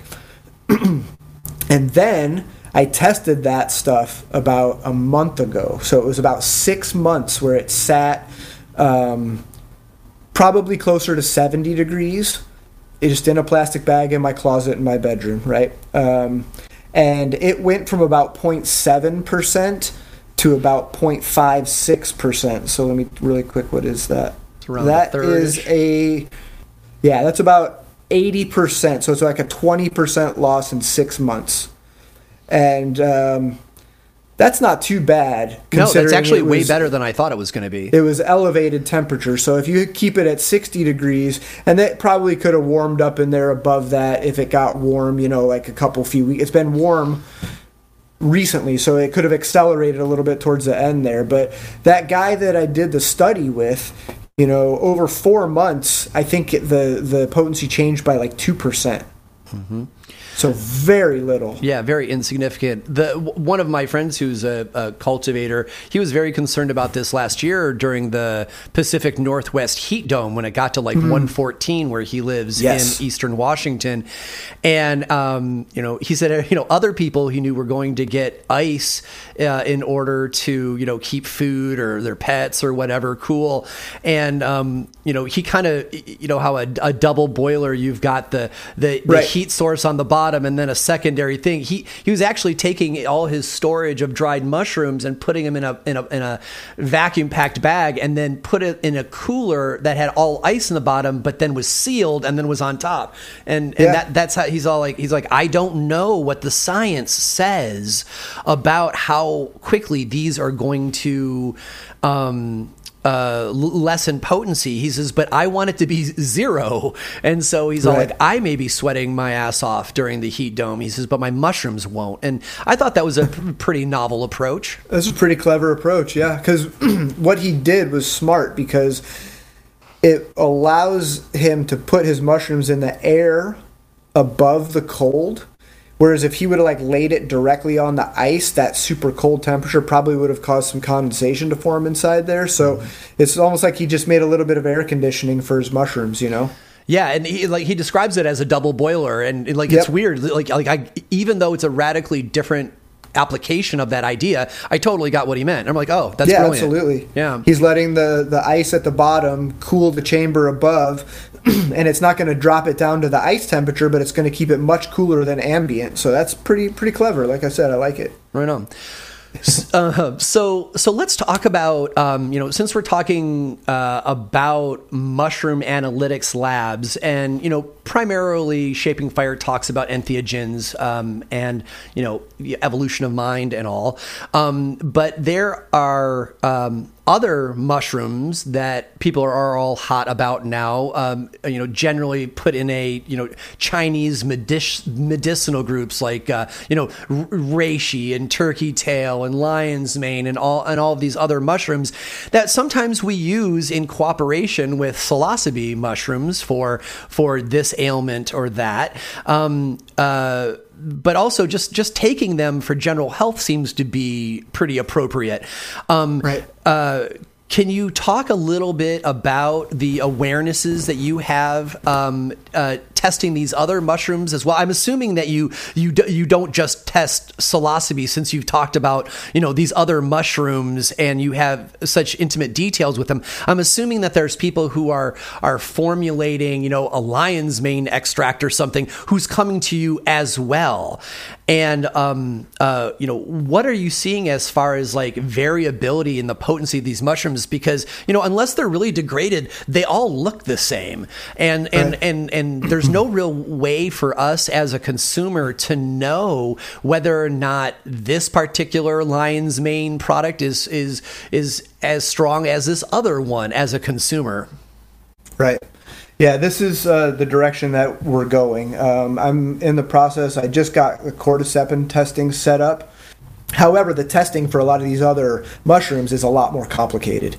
Sometimes you can use the HPLC UV, but for most of these, you're going to need a mass spectrometer, and you know those are exceedingly expensive, over $100,000 for the right machine to do that testing. And I plan on going there. That's um, I want to turn this business into a fully functional mushroom lab, not just a psychedelic lab.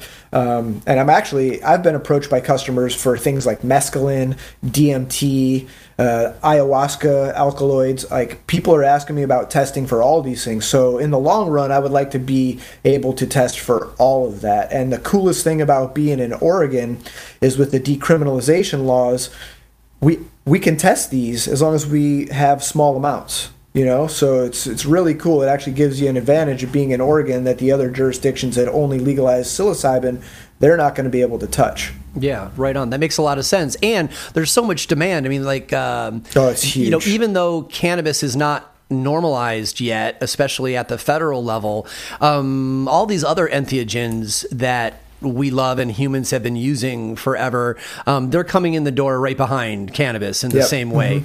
Um, still going to be politically and you know um, legally messy for a while, but everybody everybody knows that the doors are open and. and Yeah, it's cracked open. Pandora's box. is snowball's rolling downhill Yeah, yeah. so, um, so I want to ask you a question about fruiting body versus mycelium potency because this is probably one of the the most asked questions I'm asked um, when talking to folks about. Um, uh, Chinese mushrooms and and such. Um, you know, there are people who fall on the the. It's okay to put mycelium in the caps um, in the way that uh, Stamets does for his products. And then there are people who believe that my, mycelium based um, medicine is is um, you know snake oil and it's actually only the fruiting bodies that should be used um, in kind of more of a you know real mushrooms uh, company kind of way and right. um, it, you know someone's opinion really tends to fall on the p- fact of whether or not they what, what their personal preference is um, but you're an analyst and and so um, I wanted to hear what your thoughts are about um, whether or not we should be buying products that are made from a fruiting body or from mycelium when we're talking about non psilocybe medicinal right. mushrooms. Yeah, this is uh, super interesting, and uh, this is the point where opinions don't count. Science counts. When you have data showing that there's molecules present in a certain part of the biomass, I don't care what someone's opinion is. If if we know that lion's mane mycelium makes hericenone A, or, or A, and the fruiting body doesn't, then you can go eating the fruiting body all day and you're not going to be getting the erinacines. You'll get the hericenones, which I, I, believe that's correct, that the erinacines are typically found in the mycelium and the hericenones in the fruit. If I have that switched, I apologize to everybody who knows that off the top of their head. But it, you know, this is where the science rules. You have a good lab, a good scientist that, that knows how to do all of the stuff properly and has the proper controls and the proper identification of these molecules. And you can even start looking at this on a genetic level too. You could start looking for gene expression in the mycelium versus the fruiting body, and that's another layer of evidence that it's being produced, right? So you can find the gene in both the fruiting body and the mycelium because the gene, the DNA is consistent from doesn't matter the structure of the mushroom or the mycelium, but the turning on of that gene does matter. So there's ways that we can look at that. And then obviously, if the molecule is present in, so for example, we grow some lion's mane mycelium and we have a boatload of biomass and we pull that out we extract it and we identify hericenone A using mass spectrometry. It's there right? So, and then you go and you have the fruiting body of lion's mane. You grind that up. You do your analytics. Maybe the maybe erinacine isn't there. So, all I'm saying is there's different molecules made in mycelium and fruiting bodies for different species, and I've heard Paul Stamets say this ad nauseum, but some people just don't want to listen. You know, if if you don't want to follow the data and the science, that's your right, but it's not going to be correct in terms of what the contents are of those extractions or those biomasses. I think it's also one of the reasons why we need to make this information more available to people, right? Because right. I, I, don't think that anybody, well, or, or, very few people are intentionally making decisions that are uh, anti science. I think that most people just would never know where to find the data that you're talking about of people testing mycelium versus fruiting body. This information right. is just hard to get you need to be a scientist. You need to be able to go onto PubMed and not just find articles that fit what you're looking for, but be able to go into the article and read it from a critic's perspective. And, you know, because every time a scientist reads a scientific paper, you're putting that data to the test. You're saying, does the data that people have presented in this paper convince me of what they're trying to convince me? And a lot of times you'll have a scientist read a paper and be like, I don't buy it. That data's not convincing. Look at what they did here. They're trying to, they're changing their axes to get you to think there's a bigger effect. You know, there's a lot of subtle things scientists can do to trick a non expert. So that's why it's dangerous for like your average person to go into PubMed, read a science paper, and be like, "Oh, this is what this means." You know, it's like it's dangerous to do that because a lot of times, unfortunately, there are plenty of scientists out there that have an agenda and they're being paid by a company to get a certain answer, and they'll do everything they can to support it. You know, look at the food industry for goodness gracious. I mean, Well, we run into that in cannabis all the time because pe- 100%. people are people are reading these tests, and even though, and, and certainly people are fudging with their graphs, but at the most basic level, you know, you really have to study whether or not they used and they used isolate or a whole plant resin in the patient study because Yep. they they act differently. You can't just say, Indeed. you know, oh, we use 200 milligrams of CBD for this lupus patient because 200 milligrams of isolate is different than 200 milligrams of CBD in you know a whole plant resin. oil. Yeah. Yeah. totally. And there's there's reasons for there, there's there's reasons to use either, right? So so you know even though I'm a whole plant guy, I'm not trying to diss the isolate. You just have to know what your goal is and understand um, what what was done in the study. Hundred percent, and there's a really good example for that too. You know, with exa- uh, CBD isolate versus a CBD extract. You know, children with Dravet syndrome, they need CBD isolate. You know, like the CBD is what actually helps the the seizures.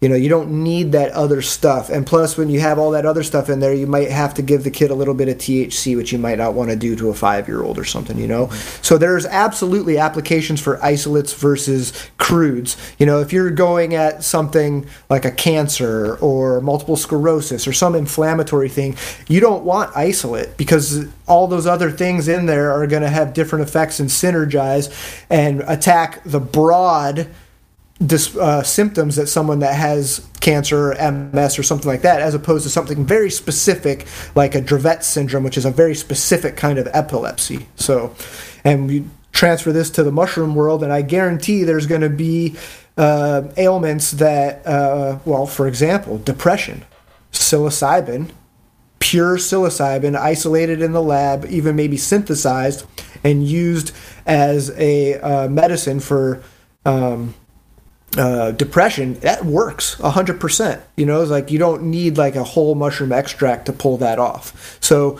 but there's definitely going to be something out there where we talked about earlier with the five or six different alkaloids we're finding in, in psilocybe that are, you know, measurable by UV, uh, HPLC UV. Maybe a different proportion of those might have a better effect on PTSD than depression, or a better effect on um, any of these other ailments that we're seeing psychedelic mushrooms being uh, effective on. Can we get an even better result by changing the ratio of baeocystin to psilocin? You know, I'm, I'm really like looking forward to us, um, you know, actually having the research behind these other uh, components of the mushroom, so that we can start even having this whole Yeah. plant, whole mushroom conversation. Because at this point, um, Uh, you know, anybody who says that they know is is is, is you know blowing smoke because the, the research isn't there. Like like I res- not, I respect smart people's hunches, but we're only in the early days of of learning what's in the mushroom, and so Yeah. to say that we know all the ramifications is just unrealistic. Yep, the hunches and hypotheses put us on the road to discovery, right? Yeah, exactly. Well, it's kind of like the same thing we're going through with cannabis, right? Uh, we all started with bro science, and now we have to uh, individually re- like, replace what we think we know with new things um, as the as the research, you know, it gets established. So. Of course, yeah. Right on. Well, then let, let's wrap up here. So, George, thank you so much for uh, sharing your unique expertise. You know, um, with there only being three, you know, municipalities or not municipalities, but three three jurisdictions in the country that um, you know it's it's it's legal-ish to do what you do at the you know at the state level, but it you know it's still a Schedule One drug. Um, 100%. You you have got perspective and experience that is you know just exceedingly difficult to find and and it took me a while to find you.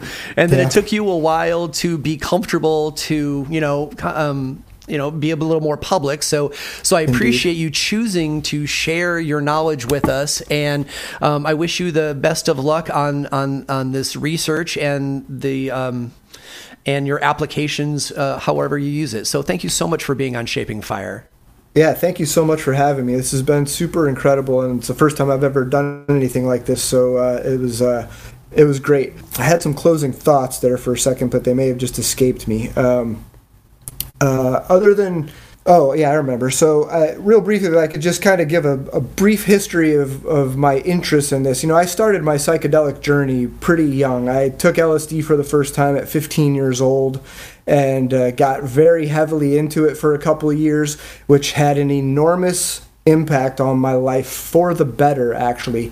Um, and my my my younger days were pretty wild you know i grew up a skateboarder uh, with a single parent that was uh, a business owner. So there was a lot of freedom and i got into a lot of things young and uh, I was going down a track that probably wouldn't have been really beneficial to my longevity. And after experiencing psychedelics mostly LSD and then a little bit of mushrooms towards the end there by the time I was finishing high school. It completely changed me and put me on the academic track. You know, I, I found some better people to be friends with. I got this amazing young lady that I started dating, and we were together for 10 years, and she helped steer me in the right direction. I ended up going to college, going to graduate school, getting a PhD, and all this stuff. So I really strongly believe that the combination of uh, cannabis and psychedelics helped put me where I am today. And uh, so I've been involved with this counterculture for my whole life since I was about 15, and I'm 45 now. So for 30 years, I've been involved at the edge of counterculture as a skateboarder, as a you know cannabis person, and um, very, very uh, bullish on the ability of psychedelics to do positive things to people. And now we're finally here, all these years later, where we're given the tools. I happen to get the education, and now I can be put in the position to help a bunch of people, um, you know, overcome challenges that might provide them with a better life down the road. So that's kind of uh, why I'm here, how I got here, and I just really appreciate the opportunity to share uh, what I know about uh, mushrooms and the analytics and the science behind it. And I'm really excited to see where all this goes in the future. Well, thank you so much, George. So, if you want to follow along with George uh, and his research, there is but one place to go, and that is the Flourish Labs uh, Instagram account. And so that's at Flourish, F L O U R I S H, and then underscore labs, L A B S, underscore Oregon. So if you happen to live in Oregon and you are looking for analytics, you can um, reach out to George that way. But if, like me, you've got uh, no need for analytics, but you're very interested in, in keeping up with uh, the science and his research, there, there's the place to go. You can find more episodes of the Shaping Fire podcast and subscribe to the show at shapingfire.com and wherever you get your podcasts. If you enjoyed the show, we'd really appreciate it if you would leave a positive review of the podcast wherever you download. Your review will help others find the show so they can enjoy it too. On the Shaping Fire website, you can also subscribe to the newsletter for insights into the latest cannabis news, exclusive videos, and giveaways. On the Shaping Fire website, you also find transcripts of today's podcast as well. Be sure to follow on Instagram for all original content not found on the podcast. That's at Shaping Fire and at Shango Los on Instagram. Be sure to check out the Shaping Fire YouTube channel for exclusive interviews, farm tours, and cannabis lectures. Does your company want to reach our national audience of cannabis enthusiasts? Email hotspot at shapingfire.com to find out how. Thanks for listening to Shaping Fire. I've been your host, Shango Los.